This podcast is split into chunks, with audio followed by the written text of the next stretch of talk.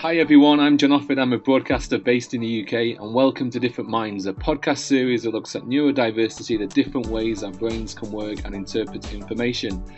This podcast is proudly sponsored by Tiimo, the, the award winning visual planning app designed to support routine and time management.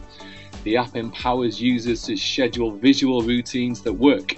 Users say that Tiimo can actually help reduce stress and support executive function. Head to your App Store and type T I I M O into the search bar to learn more.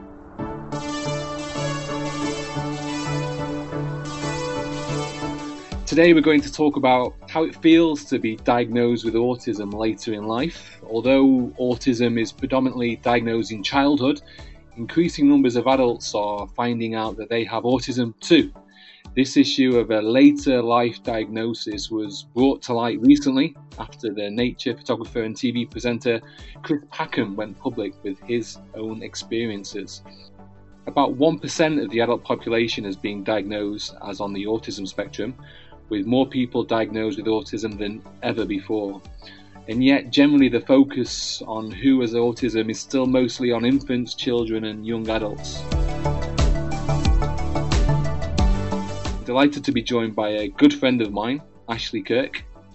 Ashley has recently been diagnosed with autism. Um, Ashley is a self shooting producer, photographer, and camera operator based in the UK. He has a BA Honours degree in photography and a Master's in documentary journalism and regularly works on projects for ITV News. Ashley, welcome to the show. Hi, John. Thanks for having me. No worries. So, how are you today? Tell us about. It's been quite a year, hasn't it? 2020. How how has this year been for you? It's been interesting. I mean, it's it's one of those years where everything's gone quite well at the start, and then this has happened with coronavirus. And to be fair, everybody always mentions how have you dealt with the whole pandemic being autistic, and I've dealt with it quite well, really, because especially when it's been quiet and the streets are empty, it's almost like a dream for somebody that get stressed out by being in crowds and around people. Yeah, yeah. Interesting, interesting. So, Ashley, you, you were recently diagnosed with ASD. So, what made you get a diagnosis then as, a, as an adult? So, since being young, I've always really felt different. And I mean, using the word different is probably the worst way to describe it, but it's probably for me, it is exactly that. You feel different to everybody around you. And I've always felt like everything's been a bit overwhelming and I've had to learn my own ways of dealing with how stuff overwhelms me and how to get over that and, and relax and then start again, get stressed, overwhelmed and relax again. So I've always felt like something was there. And then as I got older, people may mention to me, I think you've got autism or you've got traits of it. So I, I've always kind of been interested about getting a diagnosis. And then eventually went for it and got put on on on a waiting list for it, and it took about two and a half years to three years. And this year was when it eventually became my turn to have a well to have the test or have an, an assessment, which which eventually led to me getting this diagnosis. So, did you uh, growing up with it then? Did you sometimes fight it? Did you try and hide it? Did you did you struggle with it socially? I think growing up with it, I kind of just saw it as being part of my personality. And it wasn't that I was trying to hide it because it was who I was. It was more so just feeling different to everybody else and and feeling as though I was the odd one out and that I was kind of the loser of the bunch. Although it has its benefits because I was always quite creative and it enabled me, especially when I got older and I started doing music, it was kind of what drove that and allowed me, enabled me to to do that, which eventually led to me being a bit more popular and and having a bit more pride in in what I did and, and embracing what I did. But I've never really tried to hide it. It's almost been natural to me to hide it. it. It's never had to be forced until I got older, and then I realized I was doing certain things like avoiding eye contact, and I would have to force the eye contact but I would notice I wasn't giving someone eye contact, and as soon as I noticed it, it became quite awkward, and I would struggle. So I've I've never really done like tried to hide it. There are times where I've bought an item of clothing of a specific color, and I've gone to go put clothes on, and I've gone bloody hell, I've got all this all these green clothes. And it's only then I've realised maybe that's to do with that. I've maybe been obsessing over a certain colour. Yeah. So you know, if you could just talk us through the actual diagnosis then. So who diagnosed you? How how did they diagnose you? Just talk us through what actually happened.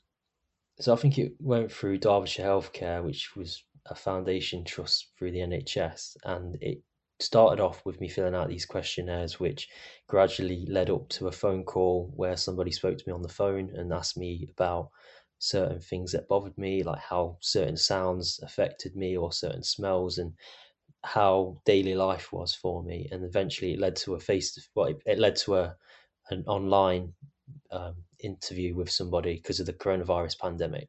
Usually, it'd be done in person, but this was all done through through a live web chat and they go through questionnaires and ask you certain things and they do tests with eyesight pictures of eyes where you have to judge whether you can tell what that person's thinking and uh, things like that part of the test i did quite well which was quite surprising to them but again it goes to how i have learned to do stuff.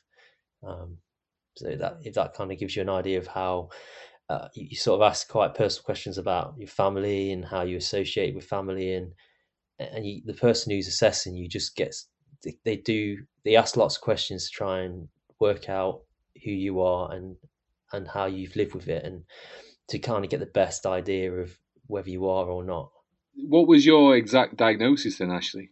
My actual diagnosis was autism because they're no longer doing autism and Asperger's. I think I don't know how long it's been, but I think they only now do an autism diagnosis. Although I think maybe I'm I have got Asperger's. I'm not sure. It just it's now just a, a blanket. If you if you're on the spectrum, it's it's autism. Yeah, because I guess it, I guess it's since 2013 that the definitions of autism have changed. Uh, as you say, um, now Asperger's syndrome. Um, it, uh, previously, that was a separate subtype of autism. It's no longer diagnosed separately, um, and that's been amalgamated into autism spectrum disorder. Um, so yeah, that, that that has been a change that I guess could make some adults feel a bit alienated and unsure about what their diagnosis actually means, uh, because obviously things have changed quite recently. So yeah, that's a really interesting point. How did you feel then after your diagnosis? I guess for some people it's a relief to find out why they think or act in a certain way. It's quite a relief. I mean, it was without bawling my eyes out, it was quite emotional um, I also it, it instantly came over me as well that when she told me. She told me there and then on the interview what her views were, and that she would then you then get a letter a few weeks later. And I was I, I instantly said I feel like I'm, I'm a bit of an imposter here, as though although I've been diagnosed and this is what I've wanted to know, it almost feels as though you, you aren't a part of this exclusive club, if you know what I mean. You feel as though you are an imposter at the beginning until I mean I'm I'm it's only been so many months, but I am gradually beginning to take it in a bit more. I'm also trying to like use it to my advantage a bit more as well and get the support that is now available to me. Um, but yeah, it was I was quite it's it's hard, probably had to say as well, but there is a little bit of embarrassment there until you gradually get used to it. Um, but that's because of the stigma that's attached to it. I mean, I don't go around telling everybody about it, but if it ever came up in conversation, I wouldn't I wouldn't deny it. So on that then, actually, so why did you decide to go public with it on the on this podcast then? I think one, it's quite easy to talk to a brick wall about it, and I know you quite well, but it's I think there's a lot of people out there as well who feel the same, and that if you're autistic, it's either the most extreme or it's nothing. When there are little bits that get to you and you could be autistic and you could need the support and there are people that live with this for the rest of their lives not knowing any different but struggle and fortunately there's a lot of people as well who, who do stuff like commit suicide and, and just give up on life altogether who don't seek the help they need purely because they're embarrassed about it or the, stig- the stigma that's attached to it and they just think it's better to not be attached to it i was speaking to somebody the other day who told me about their son and wanting to get a diagnosis for them. And they said to me, um, Do you think it will impact their employment prospects when they're older? And that was quite, I found that quite I, I found it really, really terrible for them to Mm. think that, because that's the truth. It is exactly what went through my mind: is will it impact my employment prospects if people know about this? Will somebody think if they hire me, will I be difficult? And the truth is that um, what am I? Uh, there are points to me where I am difficult. I'm difficult to live with and stuff. It also opens up that prospect though of I can ask for the support. I know my triggers. I know the the flags which mean that I need to go and maybe go and get a cup of tea and and have the confidence to do that. When I was younger, I used to not have the confidence to take myself away from stress, so I'd I'd instantly become overwhelmed. Whereas now I've got older, I've got this confidence of going, I'm just going to go away from this and walk away. But yeah, there's there's a, there's a lot of people who have got this sort of side to the spectrum where you've got almost a lot of the benefits and a few of the disadvantages of it. And the person I was speaking to the other day, the, the kid they were referring to is amazing at maths and he's only five years old and yet he knows how to count to 100 and i mean he's got so much employment prospect if he gets the the right support. Like he could become somebody that programs computers that in the future we're using to launch rockets to space. There's nothing that's going to stop his employment prospects. But if they don't get the support now that kid might get put into a classroom where it's so noisy they get overwhelmed. So they get bad grades. They don't get the, the, grades they need to go to university or do what they want to do in life. And that's when it'll impact their employment prospects and that's when it'll impact their life. Because that's how i felt. I, I i struggled at school and in in any kind of an environment where i was closed in and i didn't feel as though i could escape and that's kind of what I emphasise to the person that asked me that question that the, you need to get them the support because that way they can prosper and it won't affect them. So, have you told your friends and family about your diagnosis, and how, and if so, how have people reacted to that? So, I told my sister first, and I kind of hinted it to my mum, and I, have never actually really, I've always sort of just referred to it rather than actually bringing it up. I've told one of my best mates, and he was really shocked. He said, "You don't seem like you have got it," and I said, "That's exactly. Yeah, you're right. I suppose I hide it." Every person will show We'll obviously be different. It's it's not one. Yeah, everything's it's a spectrum essentially. So yeah, what what what actually is autism? Yeah. Well, it's like looking up at the clouds, isn't it, and saying all clouds look the same. Whereas somebody that's like a meteorologist or something would say, no, that's a specific cloud, and that's a specific cloud. They're very subtly different and in, in their own different ways. And I suppose it's like that with autism. Yeah. You've already touched on this, but, what are the, the benefits then, do you think, of getting a diagnosis? So the benefits are obviously now, if anybody was to discriminate against me, for example, because I needed to remove myself from an environment, I I've got more legal support in in that sense. Um, I've also got support in the sense I, I actually got myself a blue badge for my car because one of the things that I get quite stressed about is planning my journeys and having somewhere to park. And it's that little difference that's massively helped me. And I'm now not that nervous to go for drives or think about where I need to park.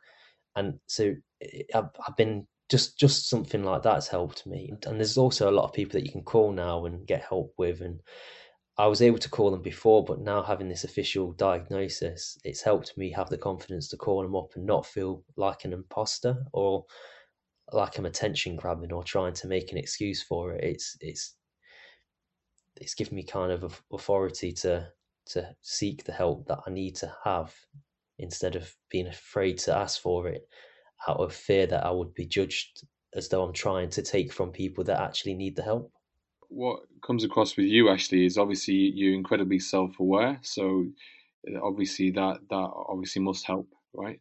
It doesn't it doesn't. So being self-aware it can be one of the downfalls of of, of the diagnosis that you know everything that's going on around you so you instantly feel different and you can sort of sense that you're not quite fitting in or something like that. A lot of that's anxiety and a lot of that's not true but that's kind of the side effect of being self-aware is that like for example i'll say i'll notice that i'm not um, giving somebody eye contact. So then i can feel quite awkward about it. Or maybe i just said something that was maybe wasn't the right thing to say. And about five seconds later i'll realize that.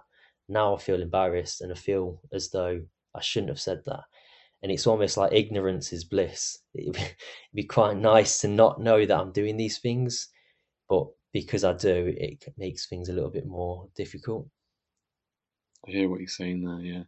So I just wanted to talk about some of the signs and symptoms of autism, and uh, you've already touched on these, uh, some of them. But yeah, I just wondered if you relate to, to, to the following. So obviously, communication issues. Are there, are there any kind of examples that you could give in terms of kind of verbal and non-verbal language and the difficulty of interpreting that?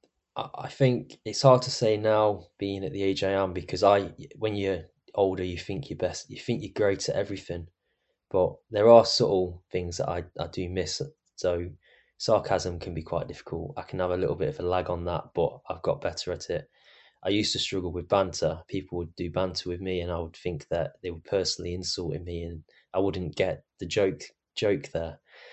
Um, there's also the whole avoiding conflict scenarios because for me, things can be quite quite aggressive and environments which wouldn't otherwise be considered like conflict zones to me they can be and can put me off mentioning something that other people might find it easy to bring up. Um, i think verbally that's kind of it. It's i i i can probably rant about my own personal things all day and sometimes i don't give people a bit of i don't give people sometimes the the opportunity to talk back but then I'll realize and I'll shut up and I'll let them talk. So that comes back to the whole self awareness again. What about difficulty reading other people and expressing um, emotion? So that's where I did quite well on this test, and the woman was quite who did the did the um, assessment was quite surprised because I'm quite visual anyway, and as I've grown up, I've learned how to read people, and it's almost done a flip side for me that I I'm almost hyper. I've I've kind of got a hyper sense of people's emotions, and that can be almost a, a negative sometimes because I can get I can feel their emotions a bit too much. Um, but then there are times where I I don't care about other people's emotions, and it, that's almost a wall that I put up to stop myself getting down. But also there are times where I have to pretend to be affected by somebody, and that comes back to being self aware again. I'll someone might tell me about something that they've experienced that's a bad thing, and I'll have to prompt and tell myself that's a bad thing. You should react in this way. And whereas in the past I may have not reacted in that way, but now I've learned to react in a certain way to that. To that, if you know what I mean. So it's like learned behavior in that sense, yeah. Yeah, it's it's all learned. Basically, there's certain. I mean, it's like anything. A, a child when they're younger learns to learns how to behave in a certain, certain social environment. And yeah. I think being autistic, you you learn you lose that in a way, depending on how hard it is you find it. Yeah. And you have to learn how to do these things. You don't tend to do it subconsciously. It's all done unconsciously. And then it's only when you realize and become self aware about it, you think, I'm doing that. Actually, I'm not that bothered by that. But yeah. I'm, I'm pretending to care or I'm pretending to be sad or I'm having to force myself to be happy at this situation when in mm. fact I'm not that bothered. Yeah. So, what about um, highly focused interest? Do you relate to that? I think my entire life's been based around highly focused interests. Like when I was in a band, it was about being in the band and nothing else. And when I started doing photography, I was obsessed with just photography, and it's it's always for me i've always been obsessed with with lots of different things and when i'm obsessed with something it's i'm always i always dive straight into it with with all my effort. Yeah. What about sensory sensitivity? So that's kind of why i went through and got a diagnosis and needed the most support in my life is that i'm incredibly overwhelmed all the time through sensory situations and that could be sound and light and smells. I can't cook certain things, or if I do cook certain things, I might spend ages trying to cut, mask that smell or having to wash clothes because of the smell. So what, if what I can food, have, any, have you got an example of some food then that you don't like? Or? So there's a Sunday lunch, there's a Sunday dinner like smell with yeah. like mashed potatoes and, and all the meats you get with that and gravy. And I think it's the gravy that does it's a smell that's associated to that and I hate it. It's horrible. Yeah. But I like Sunday dinners, and if my mum ever cooks a Sunday dinner, I always go around in clothes that I'm happy to wash within a Yeah. minute of getting home. Yeah. It, it's it's really strange. But then there's and this and the same with like there's certain sounds and stuff and and lights. But as I've got older, I've I've grown to adapt to that a little bit more. The sounds are really difficult because you can't avoid a sound. You can't cover your, your ears and a, and a sound disappears as, as well as if you cover your eyes or something. Yeah. So what about when you said lights? And so what's an example of something that is maybe too bright or not? How, how, just give me an example of that. Is it something on your? Are you sensitive to the light, the brightness of your laptop screen, or how does that? What does that actually mean? It's hard. It's almost like it's just someone poking you. It's it's it bothers you. It it just it's like someone annoying you all the time. So the light can get in your eyes, and you just just don't like it. So lights for me are less so than the other things, sound and smells. Um, but with light, it's more so the intensity of it. Um, you could have something that's flickering really bad, but or the sun could be shining in your eyes in a certain way. But for me, it's more the sound and the smells that affect me. What about touch and the kind of the? Uh, you, often you hear sometimes that people with, uh, certainly with Asperger's, uh, sometimes um, clothes tags can they could be quite sensitive to the to the feeling of, of a clothes tag touching them. Can you relate to that? Yeah, so for me, I've always thought that was normal because you know nobody likes something like that touching them. But yeah, certain temperatures as well. Certain like something's cold, like can it can it picks up on my radar more than maybe others. If it's if my arms are wet, or if I've got clothes on that get wet, cuffs, things like that. Yeah. Um, if I've if I've been out in the rain and my trousers get wet, that can be quite difficult. But again, as I've got older, I've just got used to it and and and grown to to to know that just deal with it. What about repetitive behaviors and routines? That's probably my my expert topic is is routines and, and repetitive behaviors. Um, each morning I'll wake up and I'll have to do a specific thing before I get up. Um, there's certain things that I do as well because my anxieties, like at the moment, they change throughout my life. I've done different things, but at the moment I have to touch wood every time something goes through my head that kind of causes me to be anxious. And in maybe a few months' time, it'll change and become something else. Um, I don't do the light switch on, switch off thing. I know people that have done that, and that's never really been something. When I was younger, I used to have really intense ones, but as I've got older, they've they've become a little less intense. I used to have to do this thing where before I went to sleep, I had to say sorry until I felt okay to sleep, and that was quite an intense one because it, it almost took over my life at one point. Would you say that you still then mask some of your autistic traits? I kind of do, and I don't. I it's almost like putting a coat on to go outside. It, you're not masking it to hide it. You're masking it to sort of get through the day and not feel it as much. I, I don't. It's hard to explain that. I don't. It's become so unconscious for me to do. I don't know if I do or don't until I know I'm doing it. So yeah, and often people that are diagnosed with autism, that they, have comorbidities, so other conditions attached to that, and uh, and obviously a lot of people experience anxiety and depression as well. And you, I think actually you you've also mentioned um, that you have ADHD. Is, is that right? So I don't know if I do or not. When I did my assessment, she asked if I wanted to have a diagnosis for that because the question she asked me at the end to do to judge whether or not I should go for an assessment for that came up as highly likely. Um, which again, it's almost like being given the short straw of being autistic and having ADHD because you can you kind of see people as who are autistic of having these have having the ability to be really focused on something, but then the ADHD takes me away from that. So I've almost got the worst straw of it. Could you talk us through some of the challenges then that you kind of face in your life, uh, you know, in terms of like day to day stuff, I guess, like holding down a job, relationships, just general life, really. So, I mean, again, as I've got older, I've learned ways to deal with it, and it comes down to confidence more than anything. So, But when I was younger, I used to struggle. I used to think you had to do this nine till five job in an office and you had to sit there all day and just shut up and put up. And for other people, they could sit there and do that and get over that. And that was quite normal for them. But for me, it was like being in a jail cell. And inside, I was screaming that I didn't want to do this and I needed to get out and be outside or be in an environment where I didn't feel as closed in. So that was quite difficult. I used to I used to quit jobs and give up on jobs or get sacked from jobs quite easily because I would just not turn up to them because I became quite overwhelmed about it. And same with education. I, I used to have to leave classes and I'd just walk out of classes when I was younger because I couldn't deal with the environment. And that was never addressed as being anything other than being a troublemaker. Um, but yeah, as I got as I got older, I sort of said to myself that there's no point in carrying this on.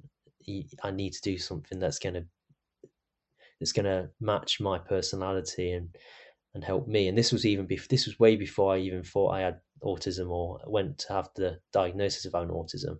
I just figured that there's no reason why I can't do something that that's helps me and it helps the circumstances that well it helps the feelings that I go through each day.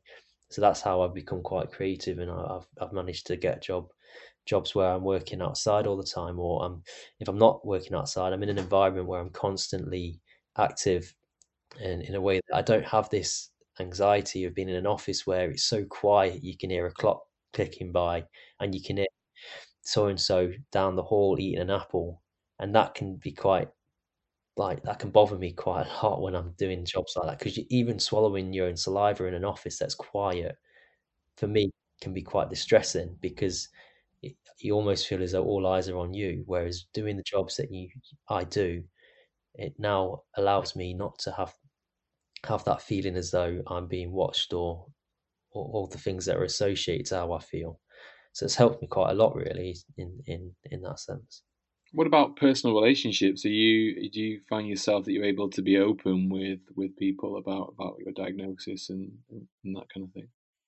I don't I don't feel so at the moment. I think if I was to meet somebody tomorrow, I probably wouldn't. It wouldn't be something that would be on the first few words that came out of my mouth. It, it wouldn't be something that if they asked me, then I would possibly tell them. But I would probably refrain from telling them until I knew they weren't going to judge me, I suppose. Um, I think it has had an impact on relationships in the past in the sense that I don't necessarily need that comfort from other people as other people might, but it, it's still you do still I still do feel lonely occasionally, but it's sort of like I'd rather have a relationship with somebody where they're my best friend rather than a relationship with somebody for the sake of being in a relationship. So often people say autistic people don't feel emotion or empathy, and um, uh, you know, the, the, the, what would you say? Would you say about that? I'd say, I mean, with some people, then that's possibly true, but for like people like myself, I feel it almost twice as twice the amount, if not more, than other people do, because I'm constantly looking for those flags of what emotions are. I can become quite emotional about it, and although I was saying before that I have to pretend and force myself to feel a certain way. It doesn't mean I'm not deep down feeling that way. I can feel bad about something, but not express that I'm feeling bad about it. And I might later on go and lay down in bed and feel terrible about something, but at the time I didn't. So I think the whole misconception of people who are autistic don't feel is is completely incorrect because I think we feel more than anybody else feels and especially as well like emotions and stuff they are more intense I, I find that if i get in a relationship with somebody i have to scale it back quite a lot because i can be the most loving person ever but then i can also be the most i can be the nastiest person ever so those emotions can be the, the most intense emotions yeah. Quite kind of intense maybe at the beginning of a relationship and then i guess maybe do you have the ability then to, to cut off quite quickly if you need to yeah, I you could be dead to me tomorrow. If if someone wronged me, I could that could be them done. And that's where the emotion comes from. Although I may not feel as though I may feel something later on where I regret that what I did. It's quite easy to switch that and and and choose to switch that emotion off. Um, and that almost again comes down to the whole maybe it's all forced, maybe it's all pretend, and that I've learned to pretend these emotions. Maybe they don't exist. I don't know. What What do you think needs to be done as a society then for us to, to reduce the stigma that that still exists when it comes to understanding autism?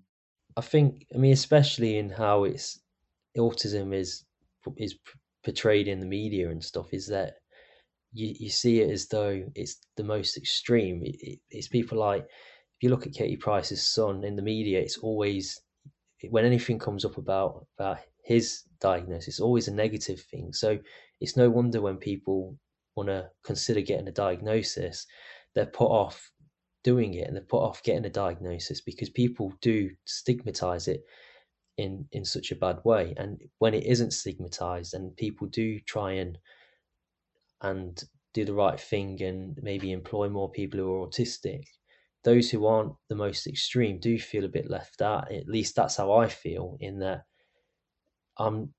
It's you almost like again it goes back to being feeling like an imposter and as though you're taken away from those that need the most support when reality is you do need the support and you you're all you're all in this together and you're all in the same diagnosis but it's you're just a different sort of level of the spectrum so, what would you say to anyone uh, listening to this podcast that perhaps um, can relate to a lot of what you're saying today, and maybe they're struggling and they're not quite sure what to do, whether to or how to go about getting a diagnosis? I think it's it's one of those barriers of if it's not affecting your life and you don't feel as though you need the support, it's not really something you should feel that you need to have a diagnosis to explain. But it is always worth knowing more about who you are and why you do things. So if you do feel as though you need to go and get a diagnosis because you think that it's something you might have, then you, why not? You might as well go and get it done. If, if it comes back as says that you're not autistic or whatever, mm. it's just another thing you can tick off the box and work towards understanding who you are more.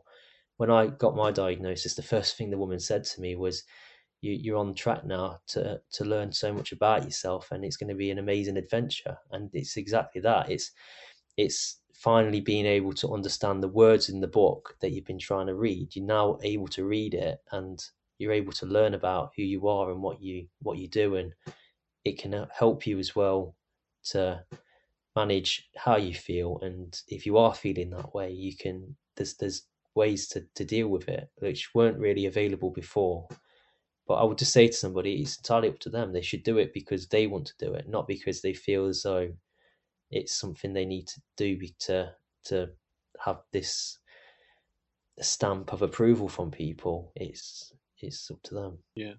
I just want to go back to kind of the benefits really of the your diagnosis and you mentioned this now that you're able to receive support. So what support have you been offered since? So there's a lot of charities out there that deal with people like deal with autism diagnosis and also just disability in general, and they can offer legal advice, which you might not have realized you needed in the past. And there's things like for me, I, I struggle sometimes with my finances and things like council tax. And I spoke to a legal advisor from the disability charity, and they were explaining to me that there's things where they should certain companies should make reasonable adjustments. So being able to have that that trump card to to show to somebody, actually, I should be getting the support. And for a long time, thinking it's just me and I'm the problem. There's a lot more support now that is available to help prevent issues in the future. I wanted to talk about neurodiversity, which is um, a, a, viewpoint that brain differences are normal rather than deficits, and that we should be celebrating our differences, and that we all, you know, interpret information differently, and our minds work differently, and that and that's actually okay. It's not something that needs to be treated, um, you know. So moving away from that traditional medical view of this is something that needs to be cured to something that actually society needs to be more understanding as a whole that everyone thinks differently. What, what, what do you think about the whole neurodiversity movement, Ashley? I, I think that to medicate something is completely wrong unless it's having such a detrimental effect on someone else's life or your own life that it's necessary. I, it's almost a shame to medicate somebody because, in a way, having autism can is is as much a gift as it is a as it is something that's a negative. It offers so much that is beneficial. If you look at people who have done so much for society, a lot of them have got these underlying disabilities that people would happily quickly ju- like jump to giving you medication for and i think it's completely wrong to think that somebody who's autistic or of any other has any other disability that makes them maybe socially or something different should have to be medicated to fit in why should why shouldn't the rest of society be like people who are autistic or or so like why should we have to fit in when why shouldn't you have to fit in? And that's kind of really maybe these diagnoses and these disabilities, they're all socially generated. They're all generated because they've all been created because apparently we're different, and it's only, we're only different because society says we are. And in reality, what's so what's so what's so wrong about that? If there's animals and stuff in the in in the animal kingdom that are all different from one another. And we don't give them all different diagnoses because one bird's a specific colour and another bird's a specific colour. Such a good point. And, and, and just keeping with neurodiversity for a second, what would you sometimes there's a little bit of uh, controversy around the, the autism spectrum that it's it's such a broad spectrum where on, on one end of the spectrum there might be people like you that are very articulate that are um, autistic advocates in a way that are able to to communicate and, and talk and raise awareness of, of, people's understanding of what autism is. But then on the other end of the spectrum, there are people with autism that struggle communicating at all and have severe impairments. And, and often people say, how, how can that be the same thing? The only kind of, I think the only downside to it is, like you say, is it, it is the stigma that is attached because some people might think well, I'm not like those on the far end of the scale of the spectrum. But it's like people on the far end of the scale saying, well, why is those why those people on the other side? Why are they autistic? They shouldn't be part. They shouldn't be. And it's a tricky subject. I, I don't know enough about it, which is again is part of my journey now to to learn about it. There's a lot of stuff I don't understand, and it's not something that's really come up yet in in there other than feeling like if I said to somebody that I'm autistic and they say, "Oh, you don't seem it," and it's like, "Oh, why? What do I? Why don't I seem it? What?" And it's because they think, "Well, I'm not on the floor having a tantrum or screaming or something." It doesn't mean I don't go on the floor scream and have tantrums. I just have them in my own special way. But what they see as autistic is the most extreme end of the scale. But that's not the reason why people shouldn't be diagnosed on this spectrum. That's the whole reason the spectrum exists, is to give people on one end of it the same equal diagnosis as those on the other side of it. Absolutely. What about the language uh, that we use around autism? So there's a massive paradigm shift in, in the language that we use, where you know uh, some people refer to themselves as uh, neurodivergence or uh, you know part of a neuro minority, where others will use the traditional kind of you know autism uh, label. And I just wondered kind of how important is the language to you in terms of self-identifying and and like you said it's it's constantly evolving and changing isn't it? Yeah i mean for the, the language side of it i would say that's like a psychological thing i think is people can drift away from being autistic by saying they're something else. And it's easy to say you're some like you're not i don't actually know anything other than autism. I don't know about any other um, terms or like that. And to be quite honest, if someone ever asked me what I was, I would just say I'm autistic. I wouldn't think of it as, and I don't think of it either as I've got Asperger's. I, I, it just doesn't come up uh, other than being autism. Maybe there's more to it, and maybe these other denominations of it uh, help yeah, people. It's personal to you, isn't it? It's what you're comfortable with ultimately. Yeah. It's a personal thing, isn't it? Yeah, so I say I think it's more psychological. It helps people deal with what they think of themselves as being and, and identify as, I suppose. Just to kind of finish off then, kind of what we've been talking about, what does being autistic mean mean to you then? It, I don't think it means anything. It, it, it means, for me, it, it's a means to, it's like having a safety net around me for once in my life that if I did have this struggle that I've been dealing with since I was younger. I've kind of got this net now that I can fall upon, and I'm not just going to fall to the ground. There's actually support there to help me and enable me to live my life as positively and as effectively as other people do who don't have the same difficulties as, as I do and other people do who are on who've either got any kind of disability. But I think for me to be autistic is it's not much different. I mean, it's quite. I think it's it's almost like having a new pair of trousers. You know, you quite like the look of them until you get used to them, and then they just become another pair of trousers. It's I think it's it's nice that I've got this diagnosis now and I'm able to understand myself, but it doesn't change who I am. It doesn't make me feel any different about who I am. Um, although I, I, haven't quite got used to telling everybody yet. Final question. This is a, a question that I ask all my guests on my podcast series. If you had the chance, what advice would you give your younger self, Ashley? If I could give my young self any advice, it would just be to be yourself and not to feel any at all ashamed of being slightly different. And that in the future that's the sort of thing that makes people so interested in you. When you get older those that drift into the shadows are the ones that try and be the sheeps and try and be the same as everybody else. And although it might be difficult now and you might be standing out for the, all the wrong reasons right now when you get older all those things that make you unique now and make you a, a target for people that think you're different. Um, will make you who you are later on, and it'll be a benefit thing. It'll be a beneficial thing for you. Ashley, you've been a superb guest. Thank you so much for your time today, and you've offered uh, practical, helpful advice for, for for many of our listeners. And you talked through your pre and post adult ASD assessment, which was incredibly fascinating and insightful. And yeah, I think I really like what you're saying in terms of rather than seeing autism as just a deficit or something that is not normal, we need to see it as a as a way to think about how different people are.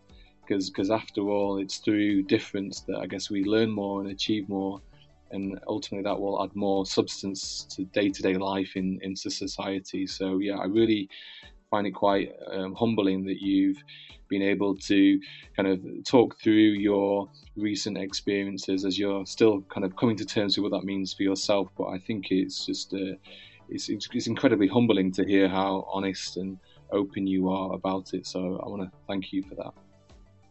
So thanks for having me on, and I apologise to all those who are listening about my lack of radio voice. But, but yeah, no, it's it's good to have somebody to talk to about it and to express what I've been feeling for so long. So yeah, thanks for having me on. Brilliant, thank you. So Ashley, uh, maybe you're like me and you've got a face for radio.